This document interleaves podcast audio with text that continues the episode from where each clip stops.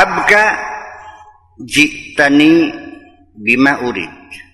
Andaikan, anggaplah engkau datang kepadaku bima urid, dengan sesuatu yang aku kehendaki, waradita, dan kamu senang.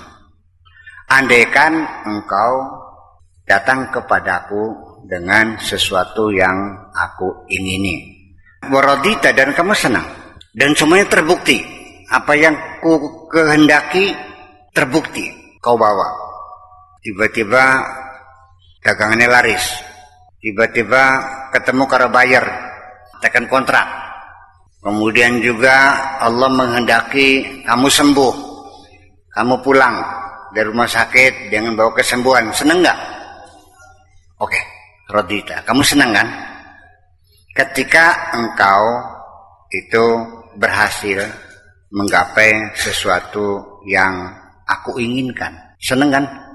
Kaifa laka lau balautuka, bagaimana andaikan aku mengujimu, ku beri musibah, rumah disita oleh bank, bima lam abtadika, dengan sesuatu yang aku belum pernah menguji kamu. Bukan dengan sakit kepala, tapi diuji yang lebih berat lagi, ya kan? Umai kebakaran, ijazahnya geseng, duitnya geseng, anak rabinya geseng. Kuam tahantuka, dan aku mencobamu, mengujimu, bima uhlikuka, dengan sesuatu yang membinasakan kamu, sampai tekan sikile protol kabeh. Gimana tak? Andaikan seperti itu, kamu seneng gak?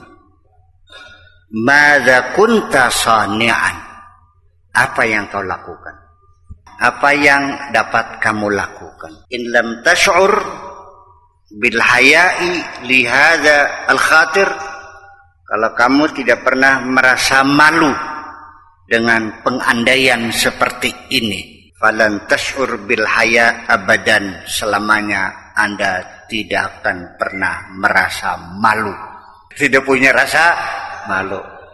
Artinya kamu kan ternyata pengen yang enaknya aja kan? Itu. Bagaimana kalau istri Anda memperlakukan seperti itu, pengen enaknya aja? Ada uang abang?